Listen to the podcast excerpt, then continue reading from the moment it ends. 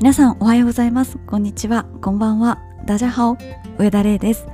ランナーのためのインスタグラム連動型ポッドキャストランニングチャンネルだいひゃくななじゅうはちかいになります。このいっしゅうかんいろいろマラソン大会ありましたねということで、早速皆さんが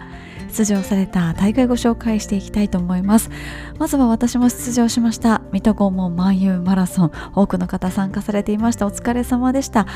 あの日はですね、結構あの走るにはいい気候だったんじゃないかなというふうに思います。本当にたくさんの方にお声掛けいただきありがとうございます。そしてお便りのコーナーにもですね、こちらのマラソンについてたくさんお便りいただきましたので、またそちらのコーナーの方でもご紹介していきたいと思います。そして同日行われました大会、まだまだあります。横浜マラソンです。高速道路を走る大会、皆さん大変だったんじゃないかなと思いながらも、なかなかそういう大会ないですからね、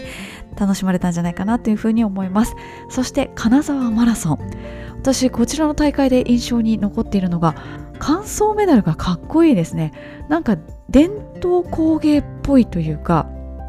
ちょっと艶消しの金色のメダルになっていまして、こう輪島塗とかそういうものに書いてある金の装飾とか、そういうなんかものに似てるなというふうに思いました。すごいなんかね、 造, 造形美が美しい、芸術性の高い、それでいてシンプルなので、すごい洗練されたメダルでかっこいいなっていうふうに思いました。そして続いてはですね、島田大井川マラソンに出られた方も複数いらっしゃいます。また本日といっても今もうよっか、あの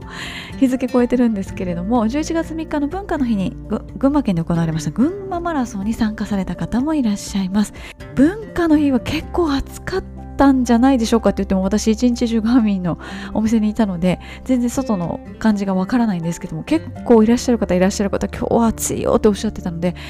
かなり大変だったんじゃないかなというふうに思います。そして他の大会ではアジマラソン、こちらも複数の方参加されていました。アジはあの地名です。そして西宮向川ハーフマラソン、そして手賀沼エコンマラソン、あとトレイルでは上越妙高エクスプレストレイル、信州聖山トレイルランなんかに出られた方いらっしゃいます。そして海外からもレポート届いておりまして、北京マラソン、現地にお住まいの方が参加されていましたが、北京マラソンって何人ぐらい走るんですかね、ごまんにんぐらい走るんですかね。なんか規模がすごそうだなっていうのだけはすごく想像がつきますし、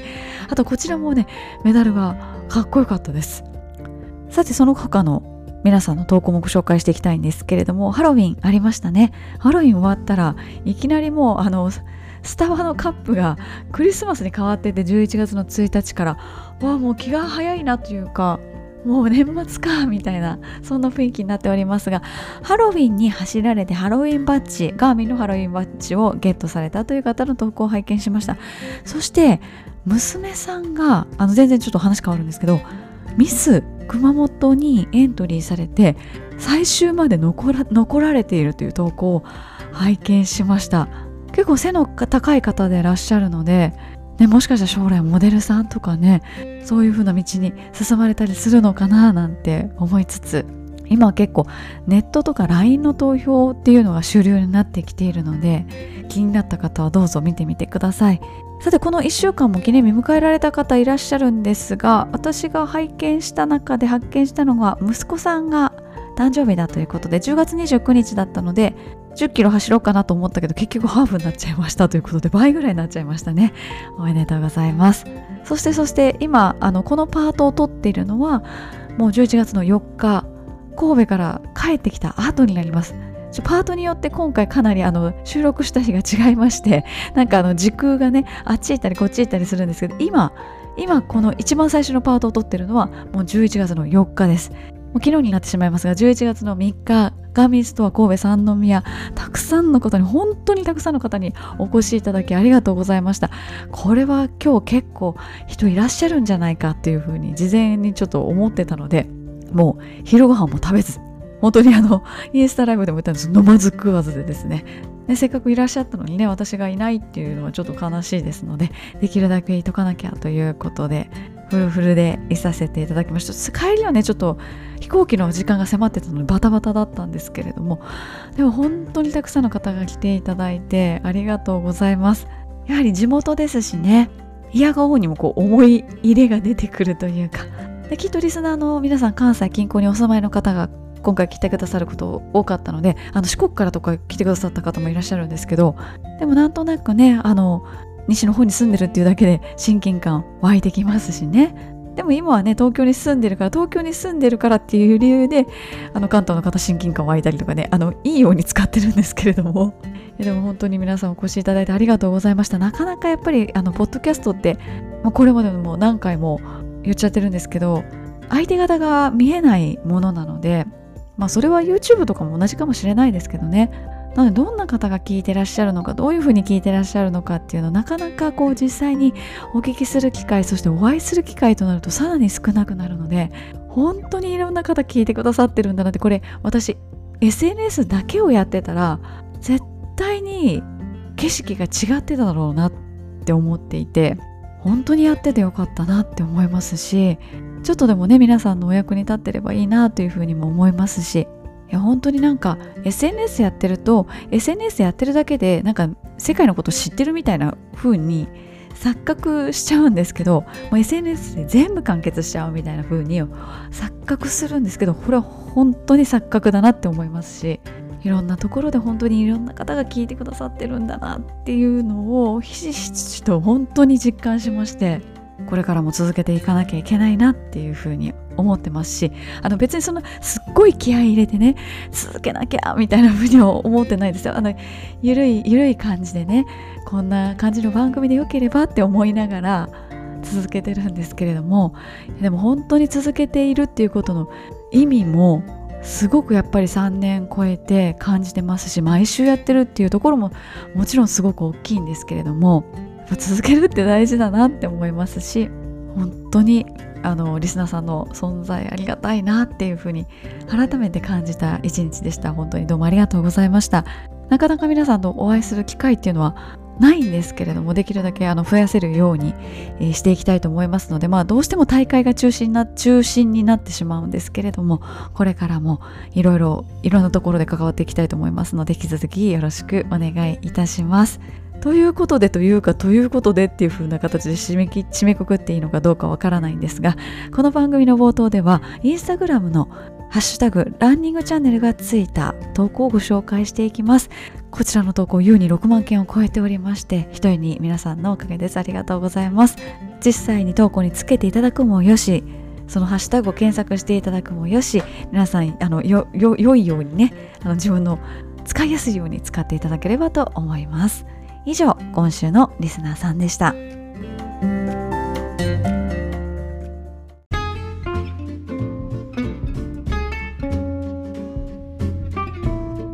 それではランナーズボイスのコーナーに行きたいと思います。こちらのコーナーはインスタグラムのストーリーズおよび Google フォームを利用しまして、ランナーの皆さんからいろいろコメントを頂戴するコーナーになっております。今回のテーマはおすすめ行楽ランスポットです。良い季節になってまいりましたっていうか、良い季節になってからもうだいぶ経ちますかね。結構観光ランする方も増えてきておりますので、皆さんのおすすめのスポットをたくさんご紹介いただきました。春夏秋冬問わず今回はコメントをいただいております。今回も前後編に分けたいと思います。さんぶさくにはならないと思います。というのも比較的こうあの今回分けやすい、都道府県でこうパチッとね分けやすいので、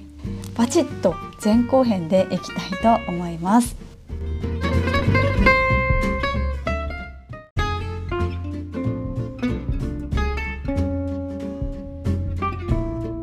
それでは早速皆さんのおすすめ行楽ランスポットをご紹介していきたいと思います。北から順番にご紹介していきますので、まずは北海道からです。北海道からは札幌市の北海道大学札幌キャンパスについておすすめいただきました。行楽って感じではないですが、広々としていて並木の長い直線コースと涼しいところが大好きです。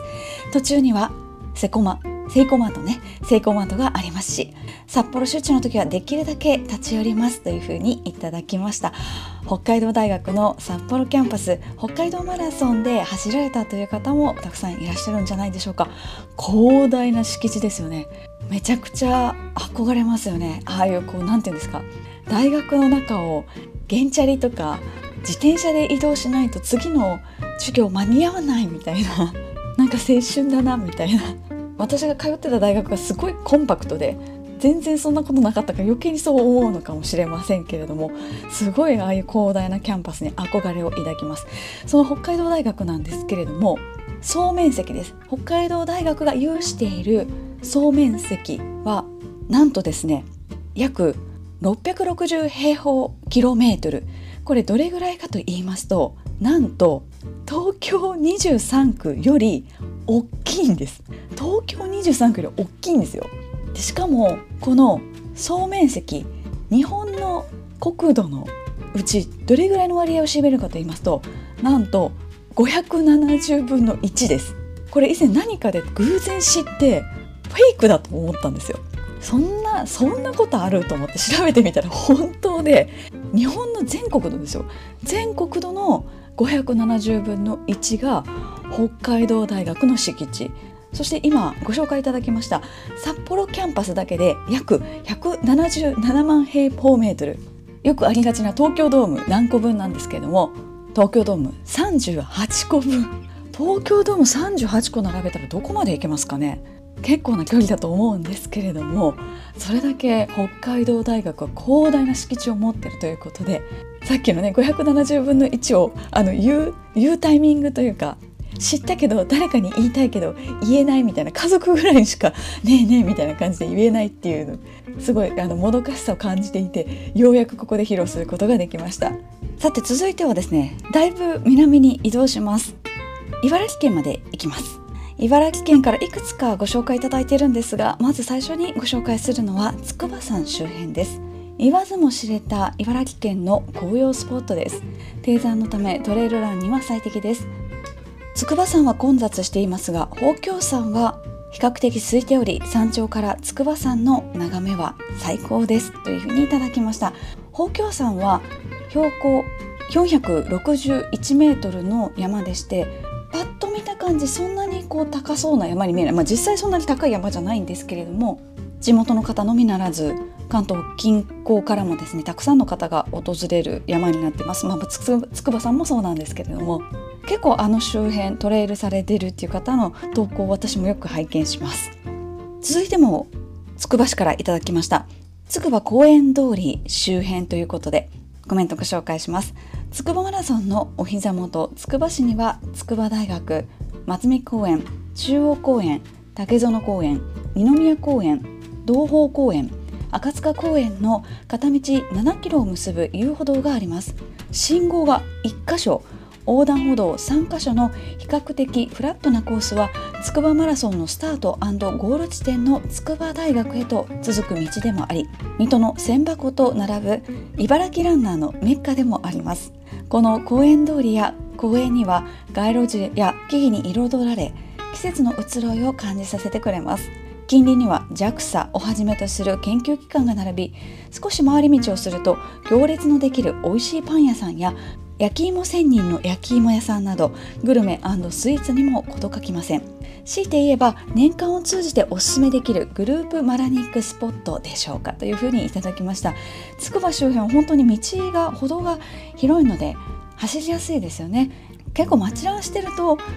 がすごい狭くって気をつけて走らないといけないっていうところが多かったりしますが、つくばはその点安心して走れる街っていうことなんじゃないでしょうか。つくばエキスプレスが開通してからもう久しいですけれども、何年ぐらいになるんですかね。 10, じゅうねんちょっとじゅうごねんもうちょっと経つのかな。でも本当つくばも行きやすくなったので、かなり気軽に行けるようになりました。さて続いては同じ茨城県の桜川市からいただきました。場所はですね、全部漢字なんで、最初これなんだバグったかなってこうパソ、パソコンがエクセルがバグったのかなと思ったんですけど違いました。お読みしますね。真壁伝統的建造物群保存地区周辺ということでご紹介します。桜川市真壁町、真壁を中心とする地域には約ひゃっとうの登録文化財をはじめとする数多くの伝統的な建物が存在します。このうち じゅうななてんろくヘクタールが国の重要伝統的建造物群保存地区になっています。江戸時代から道幅もほとんど変わらない町割に江戸時代末期から昭和前期のさまざまな種類の伝統的な建物が立ち並び、商家町でありながら商いの町でありながら医薬門、あの医薬品の医薬ですね、武家屋敷の入り口の門のことを言いますが、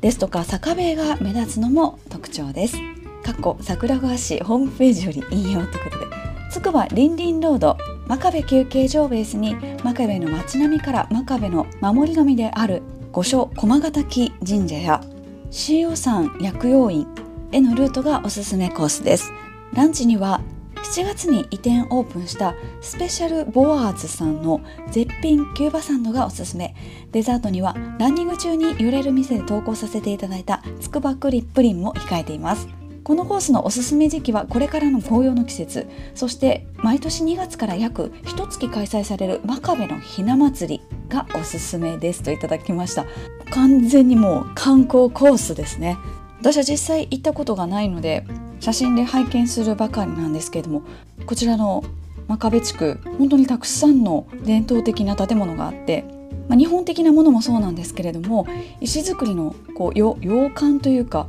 そういうような建物もあります。そしてスペシャルボアーズさん、建物の見た目はね本当にあの、まあ、改装されてすごい綺麗なんですけれども、伝統的な日本の建物ではあるんですけれども、中に入ると完全に洋風といいますか、サンドの他にビリヤニなんかもあるみたいです。そしてワッフルもあります。ご紹介いただきありがとうございました。続いては群馬県からです。藤岡市の桜山です。まさに今紅葉の中冬桜が咲く公園です。普通に春も桜は咲きますが、この辺の桜は二季咲きする種類の桜らしく、紅葉と桜が一緒に楽しめます。八潮温泉からこの公園までのハイクコースがあり、トレランが楽しめます。神奈マウンテンランニング&ウォークの神奈町に近く、コースの感じも似ています。今月じゅうくにちには桜山トレイルにせんにじゅうさんが開催されます。今年はレース形式になっての初開催。気になった方は来年ぜひエントリーを。今年はガチョウさん初節の優勝者の吉野選手と中村選手がゲストランナーということでいただきました。紅葉と桜ってもうなんか盆と正月にいっぺんに来た感じですね。きっとこれ海外に向けてご紹介したら海外の方すごく喜ぶんじゃないかなって思います。でにかい来なくてもいいですからね、日本にいっぺんに楽しめるみたいな、なんか寿司とすき焼きがいっぺんに楽しめるみたいな、 な, なんで食べ物に例えたのか今自分でもよく分かってないですけれども、そんなお得感もあるコースになっています。さて続いては埼玉県に移りたいと思います。埼玉県は秩父市の秩父エリアです。トレイルするにはもってこいのコースです。この時期は紅葉も綺麗で比較的人も少なく走りやすいですというふうにいただきました。東京とか埼玉ってトレイルするとこあるのって、私関西にいた頃そんなになんかやっぱりね関東平野ってね騙され続けてきたので山なんてあんまりないと思ってたんですよ。でも埼玉県もね飯能の方とか秩父の方とか走れるとこ、山走れるとこたくさんありますよね。さあ千葉からも複数いただきましたので千葉県行きたいと思います。まずは千葉県柏市布施のあけぼの山農業公園です。季節によって変わる風車前の花畑が素敵。今はコスモス畑で夏はひまわり、春はチューリップ、他にもアジサイ、バラ、ポピー、藤の花などの鮮やかな公園ですので、ぜひその後利根川を走ったりもできますというふうにいただきました。そこの公園だけでなくね、普通に普通にっていうか他のところも行けるっていうのは魅力かもしれないですね。でもすごいですね、季節を通じて春夏秋冬花が絶えないっていうのは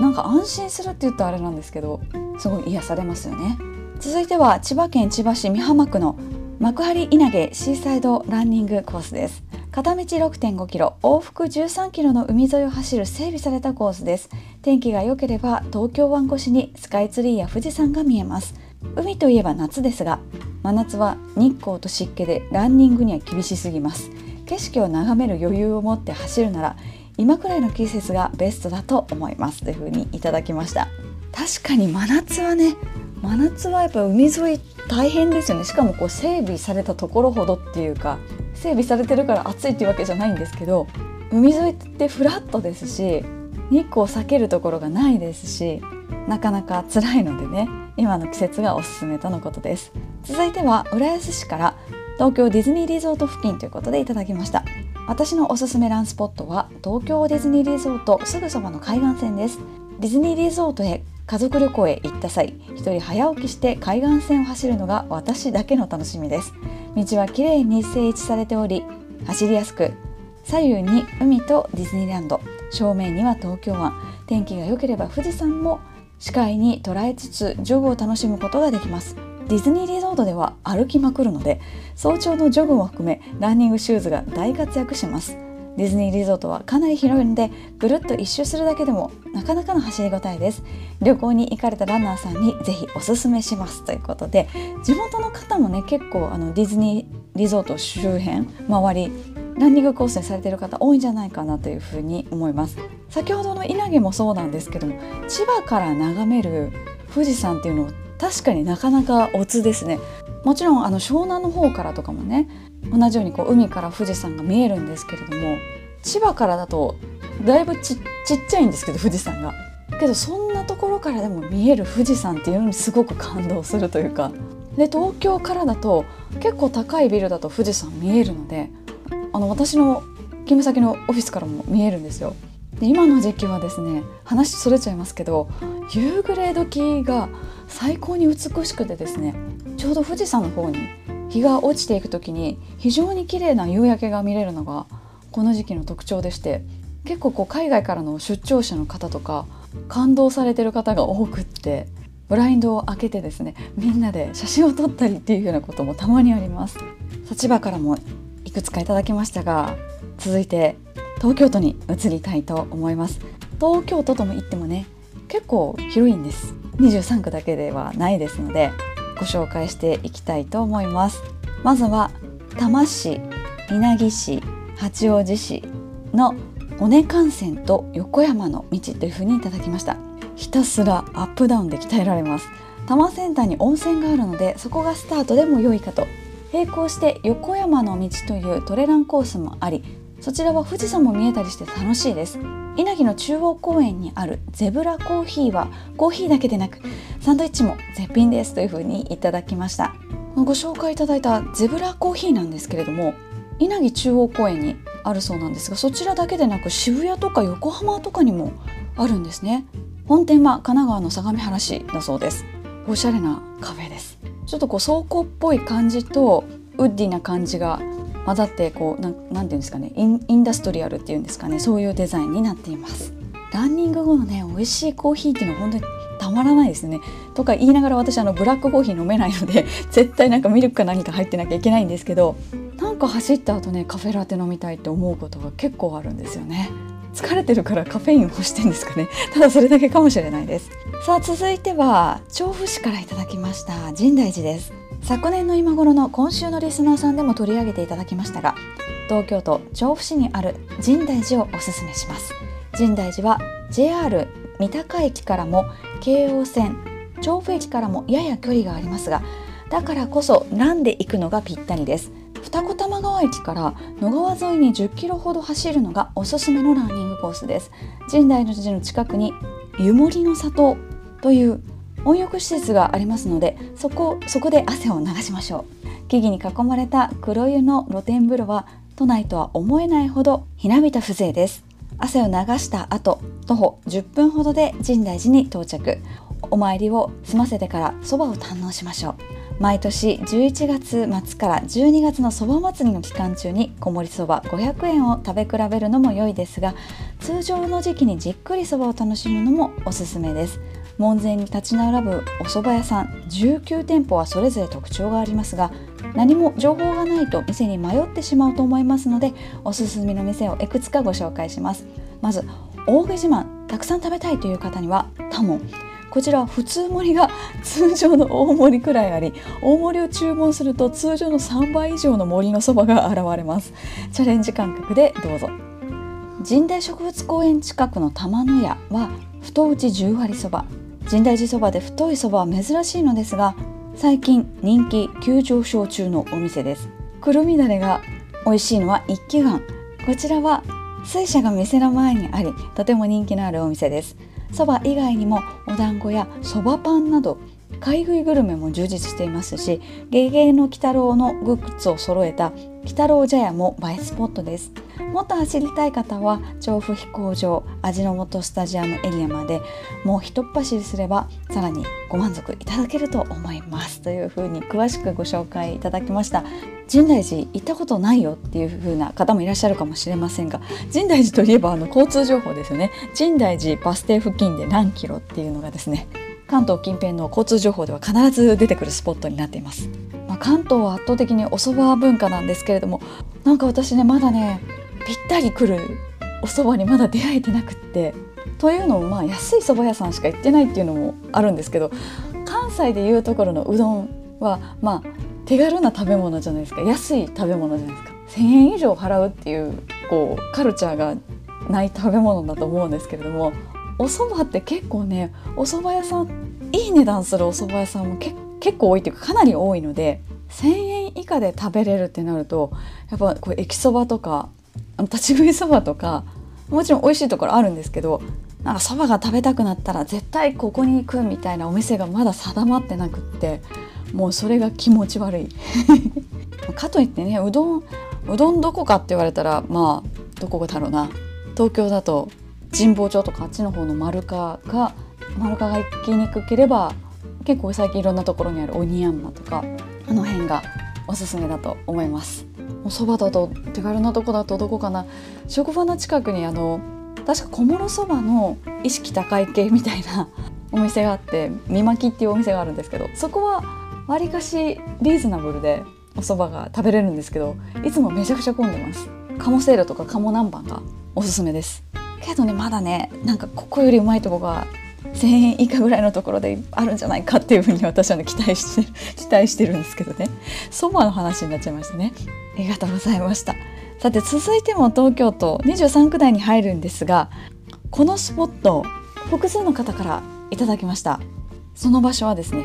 砧田公園です。東京都世田谷区にあります。コメントをご紹介します。私のおすすめする行楽ランスポットは世田谷区にある砧田公園です。自宅の近くということもあり、日々のランニングコースとなっているのですが、四季折々の自然を感じながらロード、クロスカントリーのにコースを楽しめるというのが特徴です。中でもおすすめの季節は春です。桜の名所として有名で人も多いのですが、ランニングコースは混雑も少なく、桜の絶景を独占している気分になります。また桜が散ってしまった後もゴールデンウィークにかけて新緑の時期となり、最高に気持ちいい期間が長いのもポイントですというふうにいただきました。他の方からも、もともとゴルフ場だった場所だけあり、砧田公園はとにかく広いです。その敷地に大きい桜がたくさん咲いています。他では見れないくらいの大きい桜の木がたくさん咲いているので、公園内を黒観的に走りながらみんなに見てほしいですというふうにいただきました。コメントにもあるように、砧田公園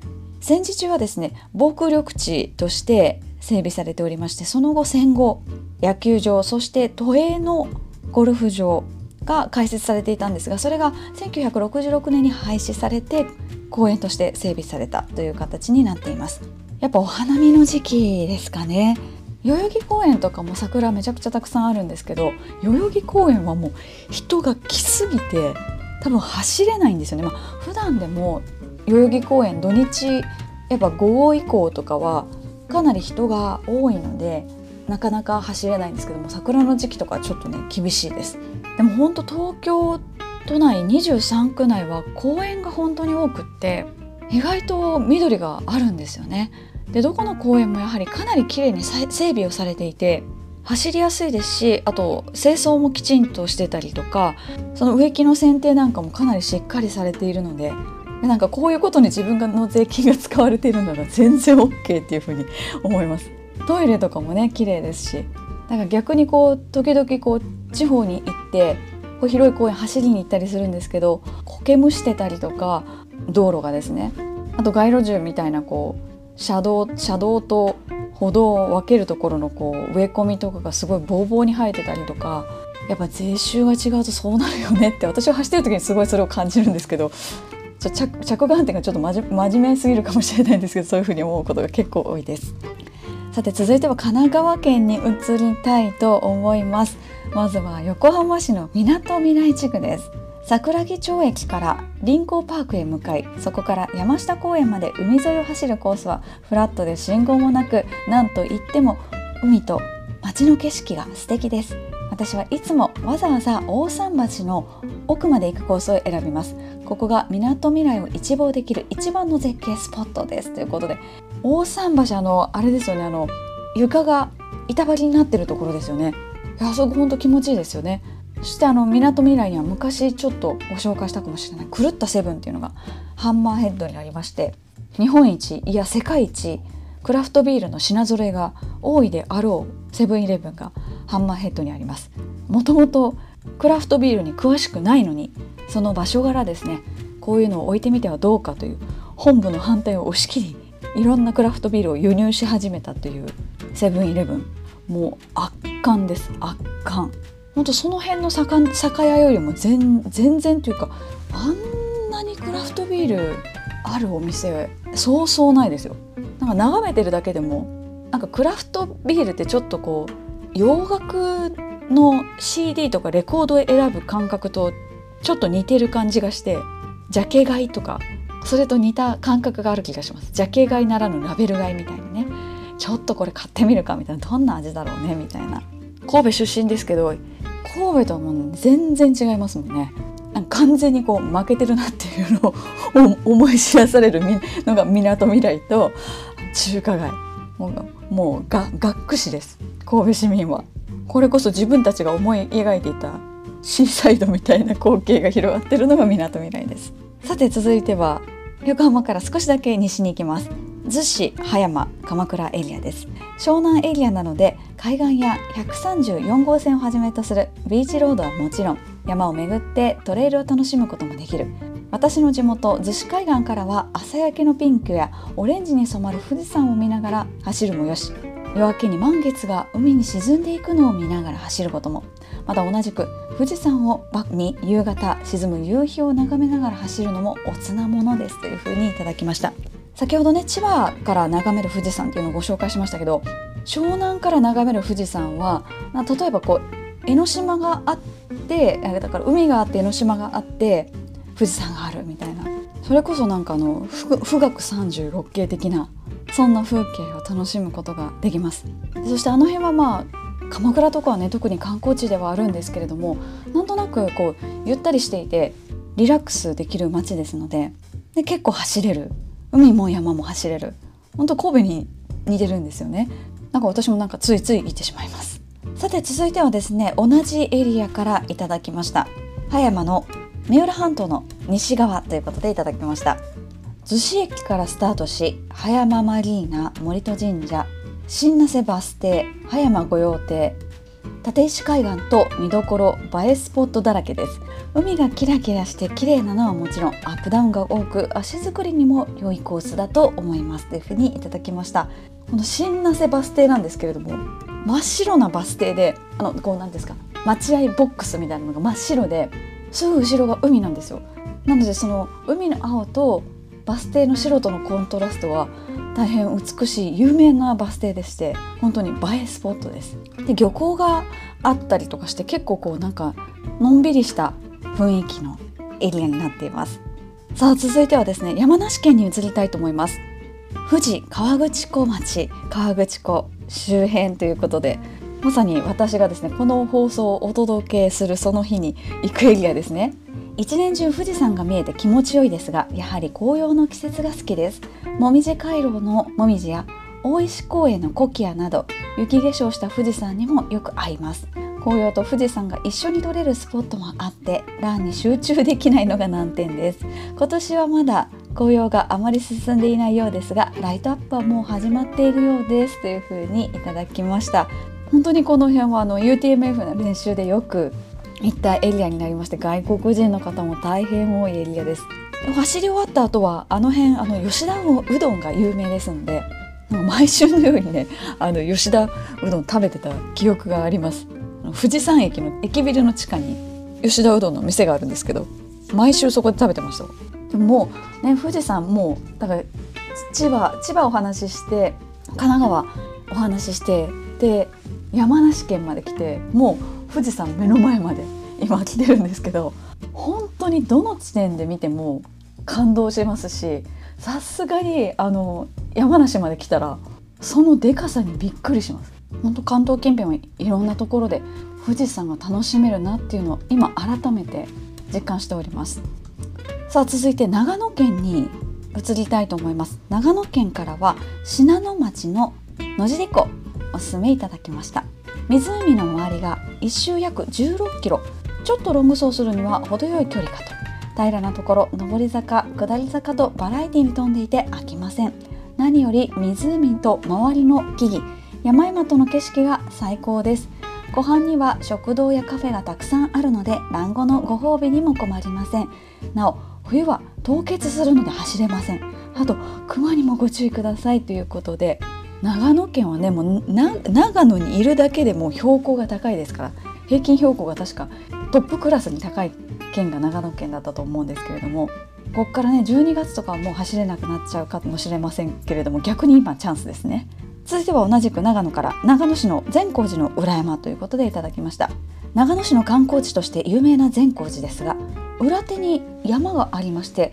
坂道の良いトレーニングになります。高校時代に部活のトレーニングでよく走っていました。ただし初めてだと道に迷うといけないので グーグル のナビなどで場所の確認をしながら走ってくださいというふうに注意事項もいただいております。いいですね。長野の中心部にもし泊まった場合、ちょっとしたトレーニングができるっていう、いいですね。善光寺の裏山、地元の高校生の部活の練習場になっているということでご紹介いただきました。さて北海道から長野県までご紹介していきました。後編はですね、岐阜から南ご紹介します。今回は沖縄、そして海外からもおすすめランスポットいただいておりますので、次回もどうぞ楽しみにしておいてください。以上、ランナーズボイスのコーナーでした。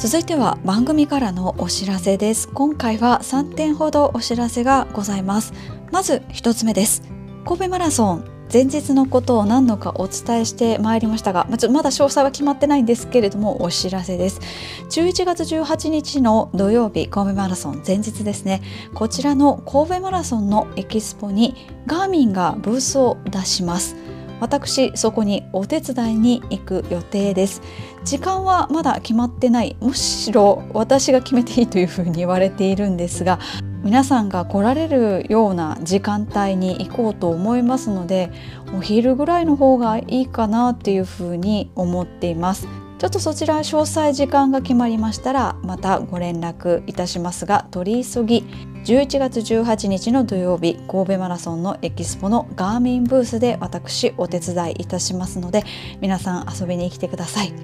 続いてです。こちらも少し事前にお伝えをして、こちらもそこまで詳細お話しできないんですが、にせんにじゅうよねん来年のにがつにじゅうごにち開催、いわきサンシャインマラソンに出場することが決まりました。実はにせんじゅうろくねんにせんじゅうななねんのいわきサンシャインマラソンにチーム アールツー の頃にゲストペーサーとして出させていただいた経験がありまして、確かにせんじゅうろくねんはひゃくにちまえイベントにも参加させていただきました。そんないわきに久しぶりに参ります。水戸黄門マイユーマラソンの時にですね、何人かの方にいわき出るんですかっていうふうにご質問をいただいて、でその時は直接聞かれたので出ますよというふうにお答えしたんですけれども、本当にすごく皆さん喜んでくださってですね、私自身久々にそのいわきに出るということ自体すごく嬉しくて楽しみにしていたことなんですけれども、皆さんもすごく喜んでくださったということでにばいで嬉しく思っております。さてさんてんめです。こちらも来年です。にせんにじゅうよねんしがつにじゅういちにち開催、こちらもですね事前にいろいろあのヒアリング等々ございました。愛媛県北部郡紀北町で行われます武左衛門マラソンにゲスト参加いたします。こちらあの母の実家ですね、紀北町旧日吉村で親戚がやってる大会でして、ほぼ毎回お声掛けいただくんですけど、なかなかスケジュールが合わなかったりして行けなかったりとか、ここ数年はコロナで中止になったりっていうことがあったんですが、来年はですね久々にゲスト参加させていただきます。お申し込みはですねランネットからお申し込みいただくことができます。その昔はねファックスとかだったような気がするんですけれども、ランネットでできるようになりました。定員がごひゃくめいの大変小さな大会でして、あの村に駐車場が確保できないっていうことから小規模な大会にどうしてもなってしまわざるを得ないという部分があるんですが、じゅういちがつついたちにエントリーが開始されてからその日ちょっとその親戚の人とメッセンジャーしたんですけれども、すでにごじゅうにんぐらいお申し込みいただいているということで、すごい人気です。あの実はこの大会なんですけれども、参加費たったのにせんえん、そして記録の計測があるハーフマラソンなんですけれども、で終わった後に例年であればなんか炊き込みご飯みたいなやつとあの お, お椀物というかお汁汁物がいただけて、かつ全部終わった後にですね抽選会がありまして、これがほぼ全員当たるんじゃないかっていうぐらいものすごく豪華な抽選会でして、あのいろいろ笑いを取るような商品もあるんですよ。なんかあの亀の子、亀の子だわしとかね。けどあの愛媛のすごく大きなチェーンのスーパーの商品券ごせんえんぶんとか、なぜか炭が何キロとかもう も, ものすごい数の商品が出るんですよ。いやなのでなんか私もなんか出さなきゃいけないかなと思ってあのいろいろ探し中でございます。にせんにじゅうよねんのしがつにじゅういちにち開催の武左衛門マラソンです。まだまだ正式には決まってないんですけれども、決まりかけてるようなこともあったりとかいろいろしますので、決まり次第またご報告差し上げたいと思います。以上、お知らせのコーナーでした。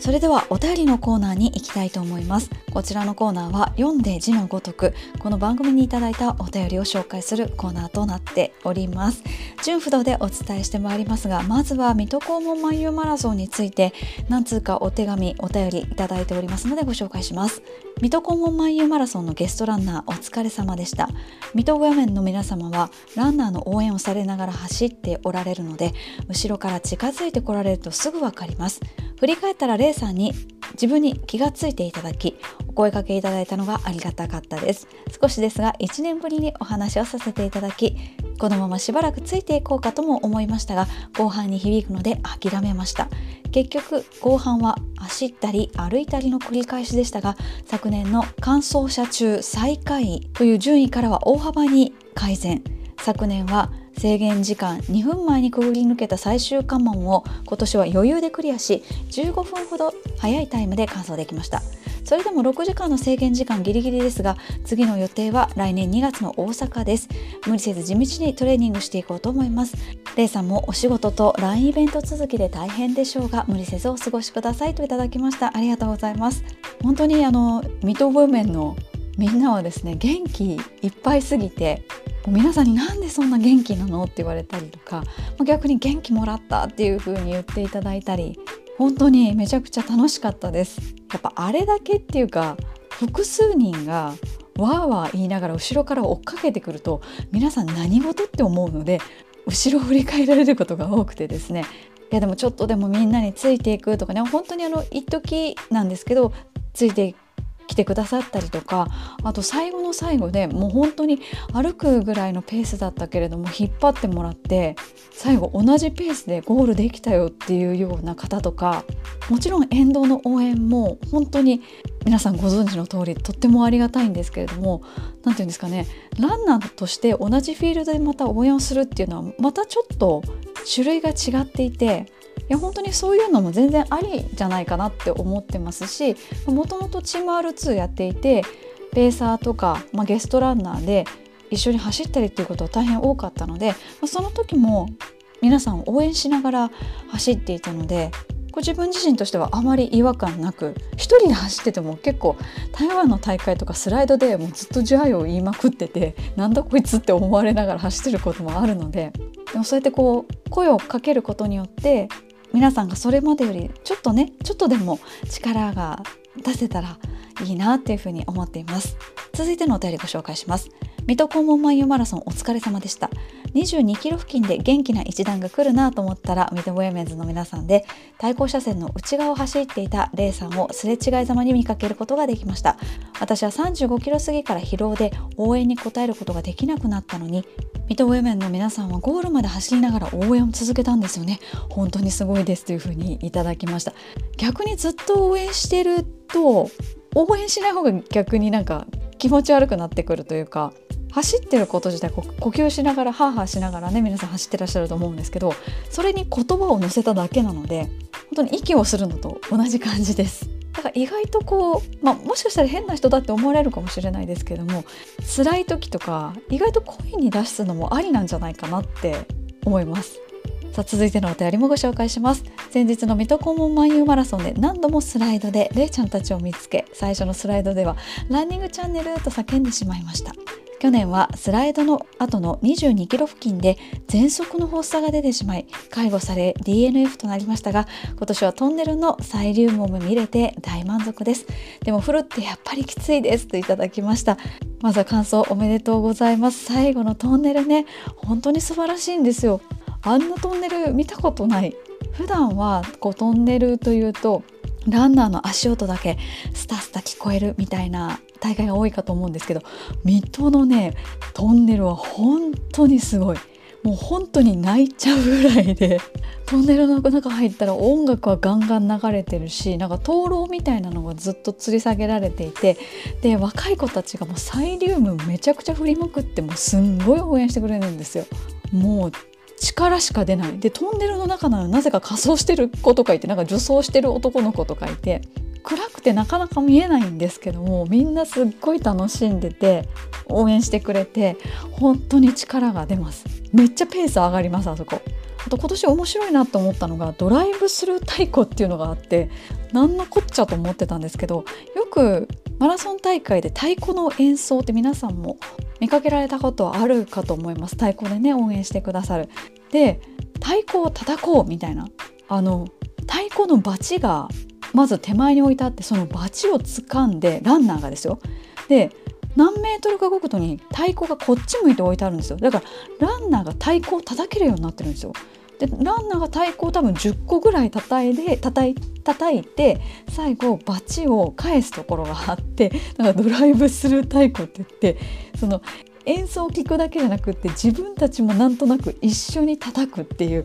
あなんて素晴らしい発想だと思って、なかなか思いつかないですよね。思いついた方すごいなと思って、でもなぜかそのちゃんとバチを返すところがあるのに最後の最後までバチ持ってる人がいて、よくそれ持ちながら走れたなって思ったのと、それ返さなくて大丈夫だなってすごい心配になりました。続いてはこんな方です。水戸黄門漫遊マラソンガーミン死んだの人です。ガーミンコネクトに同期したらランさんしゅるいのマルチスポーツ扱いになって同期されました。よくわからないのでハードを一度リセットし初期化します。水戸黄門漫遊マラソンはレイさんがおすすめするだけあって良い大会でした。途中で左膝が痛め始めたためゴールはしましたが、タイムは納得いくものではなかったです。来年リベンジします。皆さんのお声かけパワーもらいました。走るよりスタミナ消費してそうな。また来年参加しましたらよろしくお願いしますということで、今年も今年もじゃないですね来年もよろしくお願いします。来年出させてもらえるのかな、ちょっと私はどうなのか分かんないです。実は水戸方面中止になった大会からずっと私呼んでいただいていて、さすがにね一番年長でもありますし、まあ、まだねガールズとか言ってないだけマシですけどね。ガールズとかだったらもうね本当に引退してなきゃいけない名称ですけど、まだウェメンですからね。でこの方はちょうどお会いした時になんかもうガーミンが死んじゃったっていうのをそのその場でですよお伝えいただいて、ちょっとさすがのガーミンマスターもいきなり走ってる途中にガーミンが落ちちゃったりしたらちょっともうそれはもうどうしようもないので、的確なこうソリューションをご提供できなかったんですが、もしあの今元に戻っておられたらそれはそれでいいんですけど、もし元に戻ってないっていうのであれば一度あの ピーシー につないでいただいてガーミンエクスプレスで初期化していただくのが一番いいかなというふうに思います。あの困った時はガーミンエクスプレスっていう一番ねあの最初からっていうかあの Bluetooth がない時代からあるソフトなんですけれども、なんかそちらでやるのが一番確実っていうのはなんとなく長年の経験から得られた教訓です。続いてのお便りご紹介します。水戸黄門漫遊マラソンお疲れ様でした。よじかんはんのペースランナーをしていたものです。まさかプログラムの同じページに上田さんと顔写真付きで載るなんて夢のようです。スライドで会った時は大きな声で声をかけていただき、すごく元気と勇気をいただきました。私自身も多くのランナーによじかんはんを切ってもらうためにペース配分、声かけ、アドバイスなど私の持っている経験と知識を発揮し、最後までついてきてくれるランナーも多く大成功だったのかなと勝手に思っています。またゴール後に写真および少し話もできて嬉しかったです。ありがとうございます。強いて言うならミッドウェメンズのメンバーと並走して走りたかったです。ゴミなども比較的少なくアットホームでまた参加したくなる段階だったと思いますというふうにいただきました。ペーサーお疲れ様でした。実は私あの今回の水戸黄門マイルマラソンプログラムもらってなくって、あと参加賞 T シャツももらってないんですよ。一応ねなんかプログラムにちゃんと顔写真付きで載ってるので、もう現金なやつなのであのそういうのだけをちゃんと残してるんですけど、今年はちょっとねもらえなくってねしょぼんとしております。なんか結構ねあの載ってるよっていう風にご連絡もいただいたんですけど、自分がちょっと確認できずままできずのまま大会が終わってしまったっていう、そんなエピソードもございます。でもこう我々こう応援ランナーみたいな人たちは別にあのトイレ行きたきゃ行け、行けばいいし、エイドで少し休みたかったら休めばいいし、走ること自体は超マイペースでいいんですけど、やっぱペーサーの方っていうのはまずペースを刻まなきゃいけない、かといってスタートした時間がバラバラなので、まあ、グロスでその時間目標が達成できるようなペースメイクをしていかなきゃいけないっていうことは、必ずしも全てのそのラップがイーブンではない、調整していかなきゃいけないので、そこもすごく難しいですし、あとこう後ろについてきてくださっている方々のモチベーションをどうやってこう維持していくかっていうところももちろん大変ですし、やっぱ最後皆さんをねゴールまで連れていくっていうのがペーサーのお仕事ですので、今回よじかん、私はよじかんはんぐらいだったんですけど、よじかんはんで走った応援ランナー、ずっと声を出し続けてる、スライドの時は手も叩いてるっていう立場と、さあ よじかんはんとかごじかんぐらいのペーサー、どっちが疲れるかって言ったらペーサーの方がやっぱ疲れますね。やっぱそれだけこうやっぱり追ってる責任が全然違うので、応援ランナーほぼね責任あのゼロなので、やっぱり本当にあのペーサーはどの時間であってもとっても大変で、そして重要なお仕事だと思います。今回プロギングはしなかったので、こう客観的にあのゴミの量について考察はできないんですけども、それでもすごいなって思ったのが、あの施設エイドで、普通施設エイドって、まあ、ゴミ箱がこうすぐその施設エイドのテーブルの横に置いてあるっていうパターン多いんですけど、横プラスさん、よんかしょに施設エイドのゴミ箱が置いてあったりとか、施設エイドじゃないのにゴミ箱だけ設置してる人がいたりとか、ゴミに対する意識はすごい高いなっていうふうに思いました。あとすっごいなと思って、本当に最後感動して、これ近々あのインスタに載せようと思ってるんですけれども、大会終わった後です。三の丸庁舎という、まあ、庁舎の前がゴールでして、そこに広場があるんですね。でゴールして、まあ、荷物受け取ったりして、まあ、着替えたりとか、広場でちょっとくつろいだりとかして、そこから歩いて、まあ、じゅっぷんはかからないですね、なな、はっぷんぐらいのこう水戸駅までの動線がもう出来上がってるんですけども、その動線上に最後水戸駅の手前でじゅうにんぐらいですかね、ゴミ袋持ったボランティアさんが並んでるんですよ。で意外とレース終わった後ってゴミ出るじゃないですか。例えば、まあ、ゼッケンとか、あとこう参加賞でいろいろこういただいたりするけれども、家まで持って帰るのが大変だから、できればもう会場で処理してしまいたいなみたいな時とか、皆さんもご経験あると思うんですが、なので結構大会の後、ゴール後ゴミが出るケースがあって、でも捨てるとこがなかったら、まあちょっとねまとめてゴミ袋に入れて、まあ、持って帰るっていうことももちろんするんですけれども、水戸黄門マイルマラソンでは最後水戸駅の手前でボランティアさん使ってゴミ回収してるんですよね。これはすごいなと思って、このこの発想ができるのがすごいなって、いや、まあ、その結果的に言えばその街を汚したくないっていうところから来てると思うんですよ。やっぱりその自分たちの街を汚したくないっていうところから来てると思うんですけれども、水戸って結構ランナー視点の施策が多くって、これ本当になんか陰でプロジェクトマネージャーなのかコンサルなのか入ってんじゃないかっていうぐらい、結構かなりランナー目線の施策が多いんですよ。で水戸黄門今回だいはちかいなんですよね。まだ始まってじゅうねん経ってないんですよね。それを思ったら、これだけのホスピタリティができるっていうのはどこから来てるんだろうと思って、もちろん県民性とか地域性もあると思うんですよね。応援の方すっごく多いですし、あのものすごく素直に応援してくださるんですよ。もう本当に高校生とかね、もう本当、いや自分も高校生の時こんなだったよっていうでもそれってもう私からしたらもうね、私よんじゅう超えてますからにじゅうねん以上前の話ですよ。でもその頃のこう素朴な気持ちと多分ほぼ同じ素朴な気持ちを持ってる子たちがいて、すごい楽しそうに応援してくれるし、おばあちゃんとかね、施設に入ってるおじいちゃんおばあちゃんとかもすごい応援してくれて、あと町の人もこう家のベランダからとか、あとワンちゃん連れてる方ワンちゃんと一緒にとか、すごい応援してくれるんですよ。だからじゃやっぱりこう地域性とか県民性みたいなところもあって、いやもしかしたらこれ茨城で子供育てたらすっごい素直な子に育つんじゃないかとか、こう茨城出身の人、自分の周りこう考えてみた時に、この番組に出てくれた中島ゆりちゃんとかね、茨城住んでますから、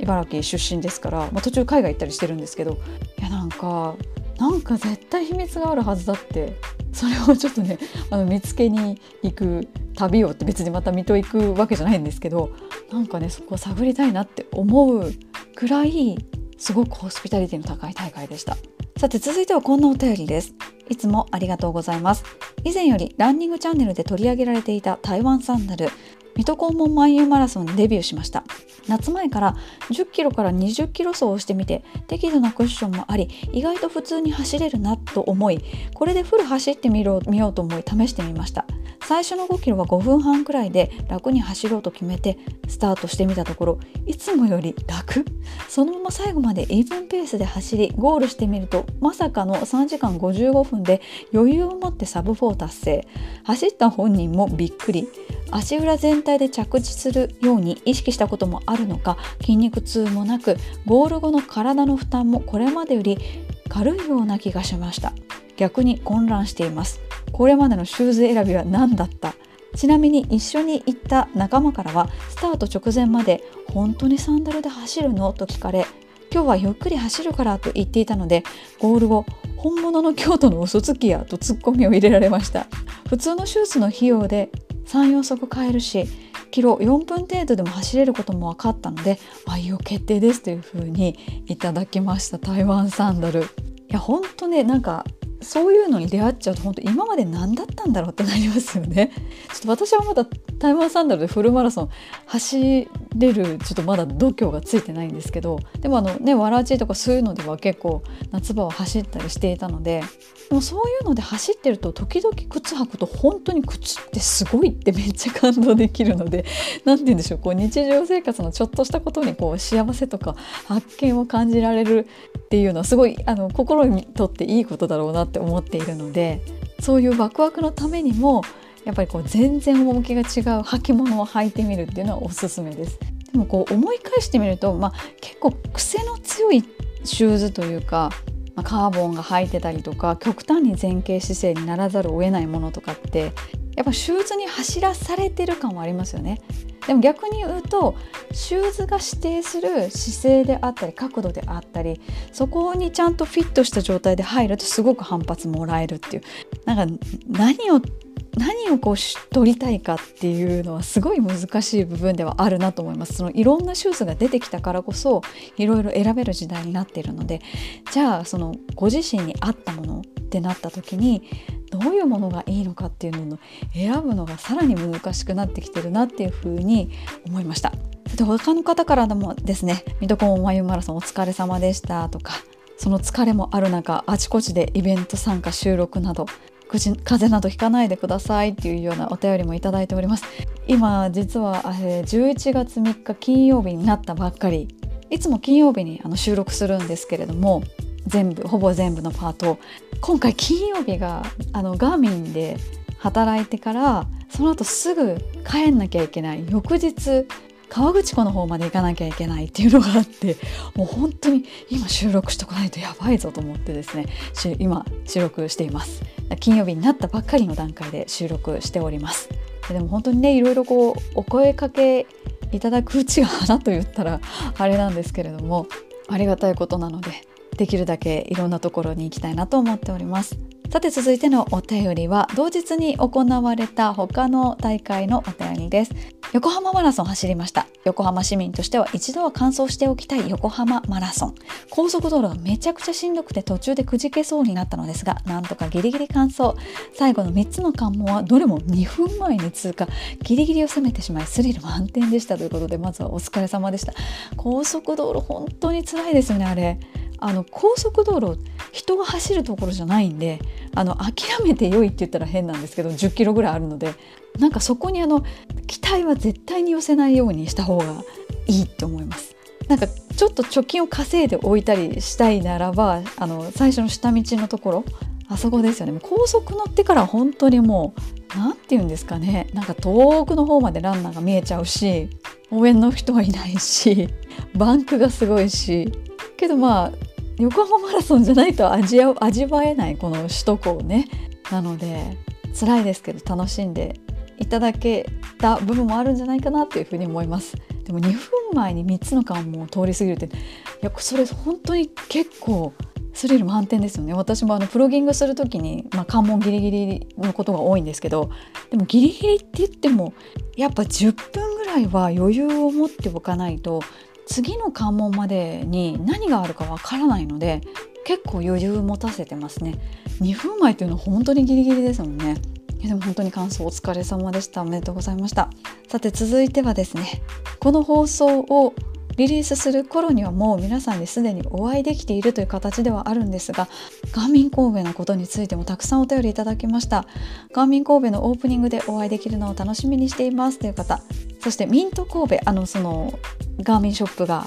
入るビルなんですけども、そちらにガーミンショップができたのでもしかしたらと思っていましたが、レイさんにお会いできるチャンスがこんなに早くやってくるなんて最高です。お会いできるの楽しみにしていますという方、ありがとうございます。結構あのインスタのコメントなんかにも行きますっていう風に書いてくださったり、スレッズなんかにもいただいてますね。まさかね、自分の地元にガーミンのお店ができるなんて夢にも思わなかったので、まずそのこと自体が大変嬉しいですし、門真に続いてねにかいめお店に立たせていただくということでお声掛けいただいたのもすごく嬉しいですし、で今回もその何かこう例えばトークイベントをするとかではなくって、普通にずっと私がいるっていうね、それだけっちゃそれだけなんですけど、やっぱりそのトークイベントとかだとやっぱりその時間しか入れないっていうことが多いので、私自身別にどちらでも対応できるんですけれども、できるだけこう多くの皆さんとあの一人お一人お一人に対してきちんと時間を取りたいというふうに思った場合、やっぱりこう私が長くそこにいるっていうことが一番こう皆さんにとってハッピーかなと思いまして、そういう形態を今回も取らせていただいております。続いてはこの間港区のプロギングに参加いただいた方、ありがとうございましたというふうにいただいております。ありがとうございます。あの大山にも来ていただいてありがとうございました。本当に今あのプロギング、まあ、流行ってるって言ってしまえばそれまでなんですけど、いろんなところで行われているので、ぜひぜひこういろんなところでね参加してみてください。クアイナのちなみにあのプロギングはもうほとんど枠が埋まりつつあるので、ご検討中の方は早めにエントリーください。さて先ほどお知らせのコーナーでもお知らせをいたしました。こちらの件についてやはりコメントがいただいておりました。にせんにじゅうよねんしがつにじゅういちにち開催の武左衛門マラソンに来てくれますか？まもなくエントリー始まるようです。参加してみようと思っていますということで、来年の大会は行かせていただきます。結構ねあのコースがくねくねしていて、かつずっと登ってたりとかで結構大変なんですけれども、四国にしては結構標高が高いといってもにひゃくごじゅうメートルぐらいのところですかね。なので桜が咲くのが遅いので、もしかしたらしがつにじゅういちにちだとさすがに終わってるかもしれないんですけど、桜残ってるかもしれないです。ただめちゃくちゃ遠いので、最寄りの駅までにじゅっキロなので電車じゃなくてディーゼルなんで列車列車って言うんですけど、まあ、列もなしてないいち両とかいち両編成かなに両編成かな、なんかちょっとね公共交通機関ではとんでもなく来づらいので、まあ、皆さんお車とかだと思うんですけれども、本当に山の中なので、でも本当にあのこんなに自然が豊かで人もよくって、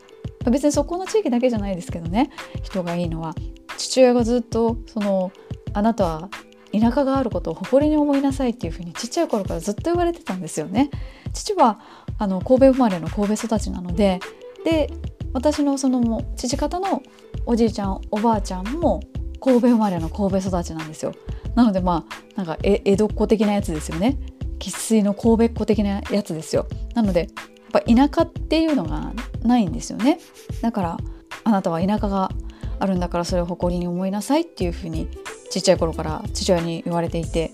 まあ何残っちゃってまたなんかお父さん難しいこと言ってんなみたいな感じだったんですけど、まあ、今思うとね、まああのー、田舎の祖父母は立て続けにこここのに、さんねんで亡くなっちゃったんですけど、もうあんなこう、ね、大自然のあんな町に帰るべきところはあってよかったなっていうふうに本当に今大人になってとても強く思いますし、子供に難しいことを言うっていうのはあながちそんなにあの、まあ、子供の感覚からすると何のこっちゃって思うんですけど、やっぱ言っておくべきことは言っておいた方がいいのかななんて思ったりもしますね。結構そういうこと躊躇なくあの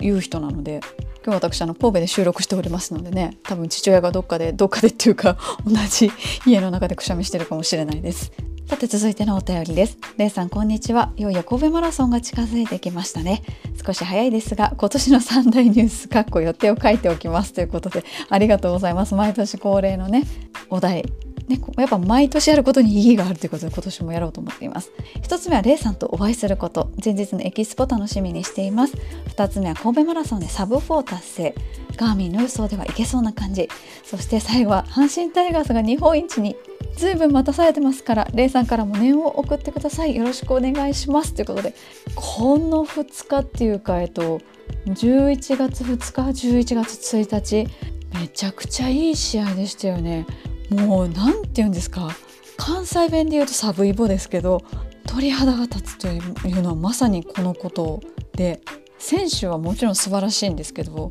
やっぱ監督の采配ってすごいなと思って、プラスアルファあの緊張感の中でやっぱりプロもミスしちゃうっていう、見てる側からするとわーって思うんですけど、野球選手なんて本当にちっちゃい頃からとんでもない時間をかけて練習してきて、できっと夢が叶って野球選手になって、それでもまだ練習して、それでこのこの大舞台でミスするっていう、それはそのまあいけないことなのかもしれないですけど、そこまでやってきててもやっぱりミ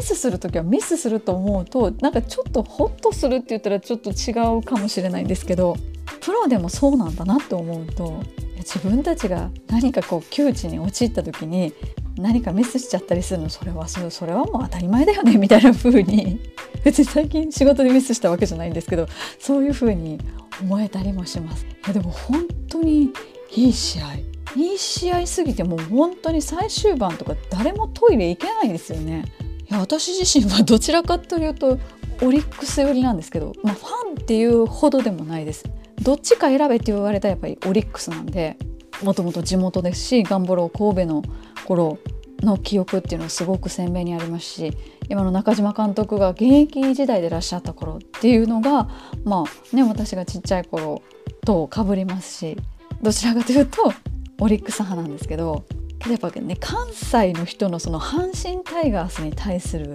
熱圧念が尋常じゃないので、関西人じゃなくてもそうだとは思うんですけれども、阪神って独特じゃないですか。で今監督もとってもチャーミングな方ですし、いやなんかこの野球史に残るそんないちねんになるんじゃないかなっていうふうに思う。きゅうじえんかよって感じですけど、いやなんかね家でテレビつけると結構頻繁にやってるのがきゅうじえんだったりする、ついつい見ちゃうんですけどね。 ビーエス のスポーツって素晴らしいなって思います。このような形でこの番組では番組にいただいたお便りご紹介しております。以前の回に対するコメント、こんな大会走ってきたよ、他皆さんの近況など何でも結構です。こちらのお便りのコーナーはランナーズボイスのご意見を書いていただく Google フォームの一番下にいつも載せておりますので、そちらの方からご記入ください。お便りのコーナーだけの記入でも構いません。以上、お便りのコーナーでした。